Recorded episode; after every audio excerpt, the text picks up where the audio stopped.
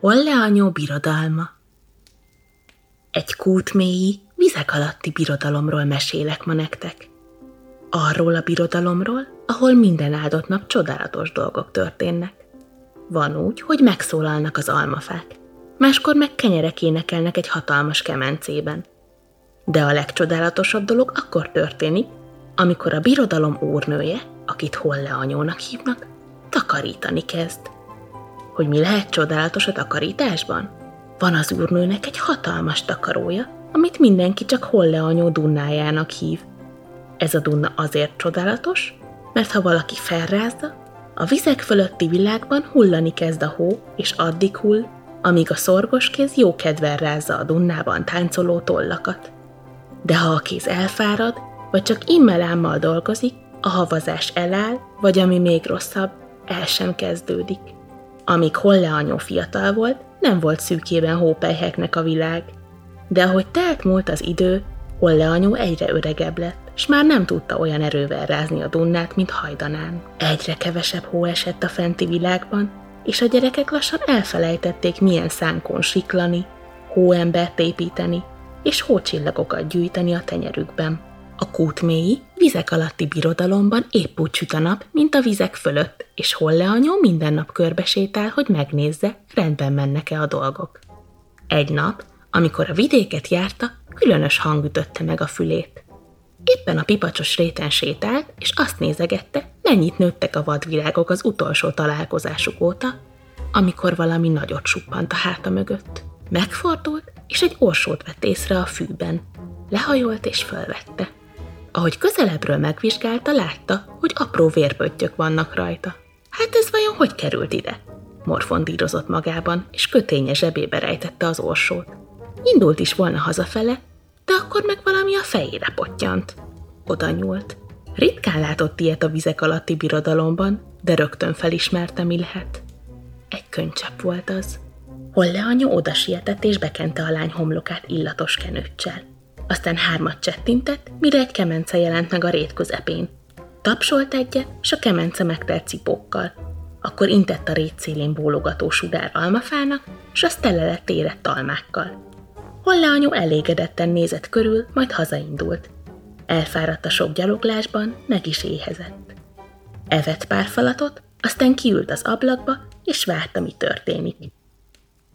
Nem sokáig kellett várnia. A kopott ruhás lány a pipacsos mezőn arra tért magához, hogy valaki kétségbe esetten kiabál a közelében. Csodálkozva látta, hogy egy kemence áll a rét közepén, a kemencében pedig cipók ugrálnak föl le, miközben azt kiáltozzák. Vagy kiveszel, vagy megégek, vagy kiveszel, vagy megégek. No, azt már igazán nem venném a szívemre, ha ilyen szépen megsült cipók összeégetnék magukat, gondolta a lány, és gyorsan talpra ugrott. Oda szaladt a kemencéhez, és kivette a cipókat. Egyetlen egy sem égett meg. Még meg sem törölte a kezét, újabb hangokat hallott. Szedj le, szedj le, nem bírom már! Szedj le, szedj le, nem bírom már! Oda pillantott, ahonnan a hangokat hallotta, és mit látott? A rétszéli almafa integetett felé hívogatóan, a fán piros almák pedig mind azt csilingelték. Ízes vagyok és zamatos, tovább itt nem maradhatok. Ízes vagyok és zamatos, tovább itt nem maradhatok. A lány rögtön megértette, mit kérnek tőle az almák. Szedegetni kezdte őket kicsi kötényébe, s addig szedte-szedte, amíg az összes alma le nem került a fáról. Aztán gondosan kis kupacokba rakta a gyümölcsöket. Jól el is fáradt, mire mindegyiknek megtalálta a helyét a sejmes fűben. Akkor nagyot sóhajtott és körülnézett. Hát most merre induljak tovább? Ahogy így nézelődött, egy ösvényt vett észre az almafa mögött, arra vette az útját. Milyen szerencséje volt, az ösvény egyenesen Holle anyó házához vezetett. Holle anyó az ablakban üldögélt és az utat figyelte. Amikor észrevette a közeledő lányt, odaszólt a macskájának. Hopp, Lizi, gyere, vendégünk érkezik. Meglátjuk, tud-e havat csinálni, vagy sem. Azzal kisétált a kapu elé, Lizi macska kíváncsian követte. A lány már messziről észrevette a kapuban áldogáló öregasszonyt, és először egy kicsit meg is ijedt tőle. De az anya olyan kedvesen intett neki, hogy összeszedte a bátorságát, közelebb lépett hozzá, s illendően köszöntötte. Holle anyu egy ideig a lány arcát fürkészte, aztán megkérdezte. Hát te hogy kerülsz ide? A lány így válaszolt. A kúton át érkeztem. És miért jöttél? Egy orsót keresek. Megszúrtam vele az ujjamat, és amikor le akartam mosni, beleejtettem a kútba. A mostohám pedig azt parancsolta, ha beleejtetted, hozd is ki. Nem látta véletlenül ezt az orsót erre felé? Az orsóról még később beszélgetünk, de most azt kérdezem tőled, volna a kedved a szolgálatomba szegődni. A lány gondolkodott egy ideig, aztán így válaszolt. Szíves örömest, mi lenne a dolgom? Főzni, mosni, vasalni talán nem lesz nehéz neked, mondta az anyu. De van itt egy olyan munka, amit nem tud akárki elvégezni. És mi az a munka? Föl kellene rázni ezt a dunnát, mutatott Holle anyu az ágyára. Ó, hát ez nem tűnik nehéznek, mondta a lány, és már indult is az ágy felé. Nem úgy van az, kapta el a karját Holle anyu. Egyáltalán nem mindegy, hogyan kezdesz hozzá. Tudd meg, hogy amikor ebben a dunnában táncra pertülnek a tollak, a ti világotokban havazni kezd. Ha szépen, gyöngéden rázod, odafönt minden puhán beborít a hó. De ha mérgesen vagy csak immelámmal dolgozol, az emberek nem örülnek a hóesésnek. Az nagy kár lenne, szomorkodott el a lány. Magam is így gondolom, bólogatott Holle anyu. Ezért is kértelek meg, hogy segíts. Öreg vagyok, nem bírom már úgy a munkát, mint az előtt. A lány rögtön munkához látott. Kitakarította a házat, megfőzte az ebédet, fölseperte az udvart, és amikor mindezzel végzett, megmosta a kezét, majd odalépett a Dunnához. Óvatosan megfogta, finoman végig simította, majd kedvesen paskolni kezdte, és addig paskolta, míg megpillantotta az első hópihéket. Akkor egyre bátrabban rázta a Dunnát, és látta, hogy egyre több hópihe indul el a fenti világba. Órákon át rázta a Dunnát, csak úgy kavarogtak a levegőben a csodaszép hókristályok. Egyszer csak meghallotta odaföntről a szánkózó gyerekek boldog kacagását. Ha becsukta a szemét, maga előtt látta a falujukat, a falu végi kis dombbal, ahol kislánykorában ő is olyan sokat szánkózott. Holle anyu elégedetten nézte a lányt, és így szólt a macskájához. Hely, Lizi, ezzel a lányjal jó élet költözött a házba. És igaza volt, jól teltek a napok. Ám egy reggel Holle anyu könycseppet pillantott meg a lány szemében. Pont olyat, amilyen a fejére hullott a pipacsos réten, amikor a lány megérkezett hozzá. Mi bánt téged? kérdezte a lánytól. Tudod, hol le anyu? hajtotta le a fejét a lány. Életemben sose volt még ilyen jó dolgom, mint nálad. De bármilyen jó itt hiányoznak az enyéim, nem tudom, mi lehet velük. Ráadásul még mindig nem találtam meg azt, amiért jöttem. Meg kell keresnem az orsót, és vissza kell vinnem, hiszen ezt kérte tőlem a mostoha anyám. Olle anyu egy ideig hallgatott, aztán megfordult, odament a konyha szekrényhez, kiúzta az egyik titkos fiókot, és elővette az orsót, amit annak idején a réten talált. Még az apró vérpöttyök is jól látszottak rajta.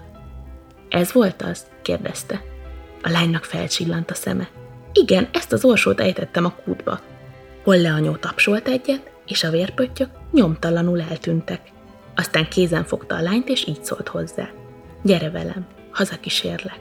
A lánynak épp csak annyi ideje maradt, hogy elbúcsúzzon Lizi macskától, Holle anyó már indult is. Egy hatalmas, boltíves kapuhoz vezette a lányt, és azt mondta neki. Ez a kapu a ti világotokba vezet. Köszönöm a szolgálatodat. Légy boldog odafönt. Aztán megérintette a kaput, és az lassan nyílni kezdett. A lány nem mozdult, hol Holle anyóra nézett, hol pedig a kapun túli világra, mintha nem tudta volna eldönteni menjene vagy maradjon. Holle anyónak is fájt a búcsúzás, de tudta, hogy a lánynak az övéi között van a helye. Elmosolyodott, és biccentett egyet, mintha azt mondaná. Menj, menj, légy bátor!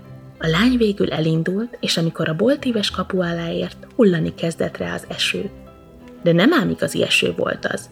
Aranyból volt minden csöpje, és minden aranycsöpp a lány ruhájára ragadt, majd a haja, bőre, arca és testének minden porcikája aranyjal lett teli. Ez a jutalmad a sok jóért, hallotta még messziről Holle anyu hangját, aztán a következő pillanatban falujának határában találta magát.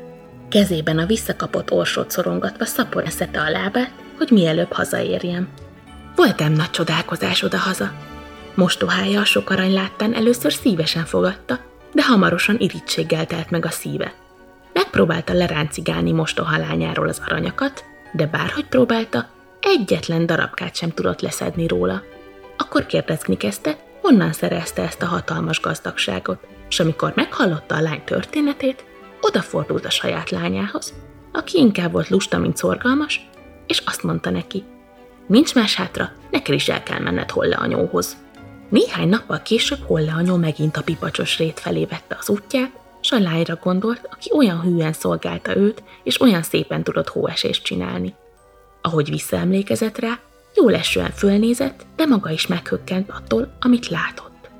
Odafönt a vizek fölötti világban a mostoha épp saját lányát ültette a kúthoz, és azt parancsolta neki, hogy mielőtt fonni kezdene, szórja meg az ujját egy kökénybokor tüskéjével. Látta is Holle anyó, ahogy az orsó véres lesz, aztán a következő pillanatban a csobbanást is hallotta. Zuhant az orsó Holle anyó birodalma felé, és nem sokára a lány is feltűnt az égen. Ő is elveszítette az eszméletét, mire a rétre érkezett, és Holle anyu az ő homlokát is bekente az illatos kenőccsel. Aztán hármat csettintett, s a rét közepén már is megjelent a kemence, tele megkelt cipókkal. Akkor intett a rét szélén bólogató sudár almafának, s az újra tele lett érett almákkal. Súgott valamit a kemencének és az almafának, aztán gyorsan hazasietett. Amikor a lány magához tért, elégedetten látta, hogy minden pontosan úgy van, ahogy a mostól testvére mesélte.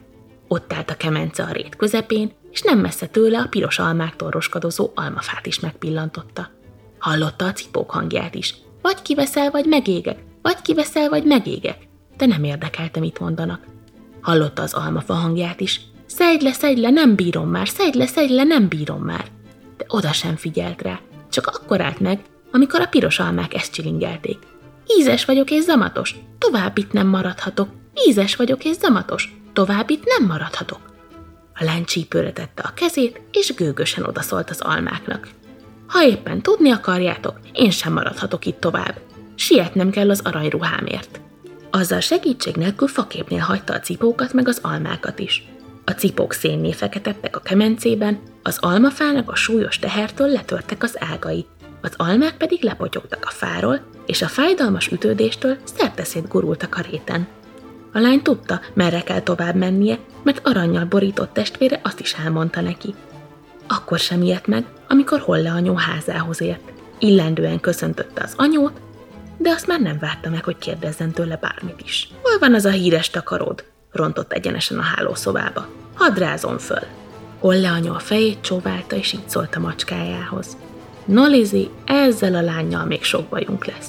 És megint igaza lett. A lány az első napon még kitakarította a házat, megfőzte az ebédet, fölseperte az utvart, de úgy elfáradt, hogy amikor fölemelte Holle anyó dunnáját, inkább azonnal bebújt alá, mint sem fölrázta volna. Föl sem kelt reggelig, így az anyónak a kemence patkán kellett aludnia. A lánynak másnap már takarítani sem volt kedve, harmadnap az ebédfőzés is elmaradt, negyednap pedig az udvar sem söpörte föl. Holle anyó dunnáját is csak arra használta, hogy jó nagyokat hortyogjon alatta. A fönti világban egyszer sem havazott az ő szolgálata alatt.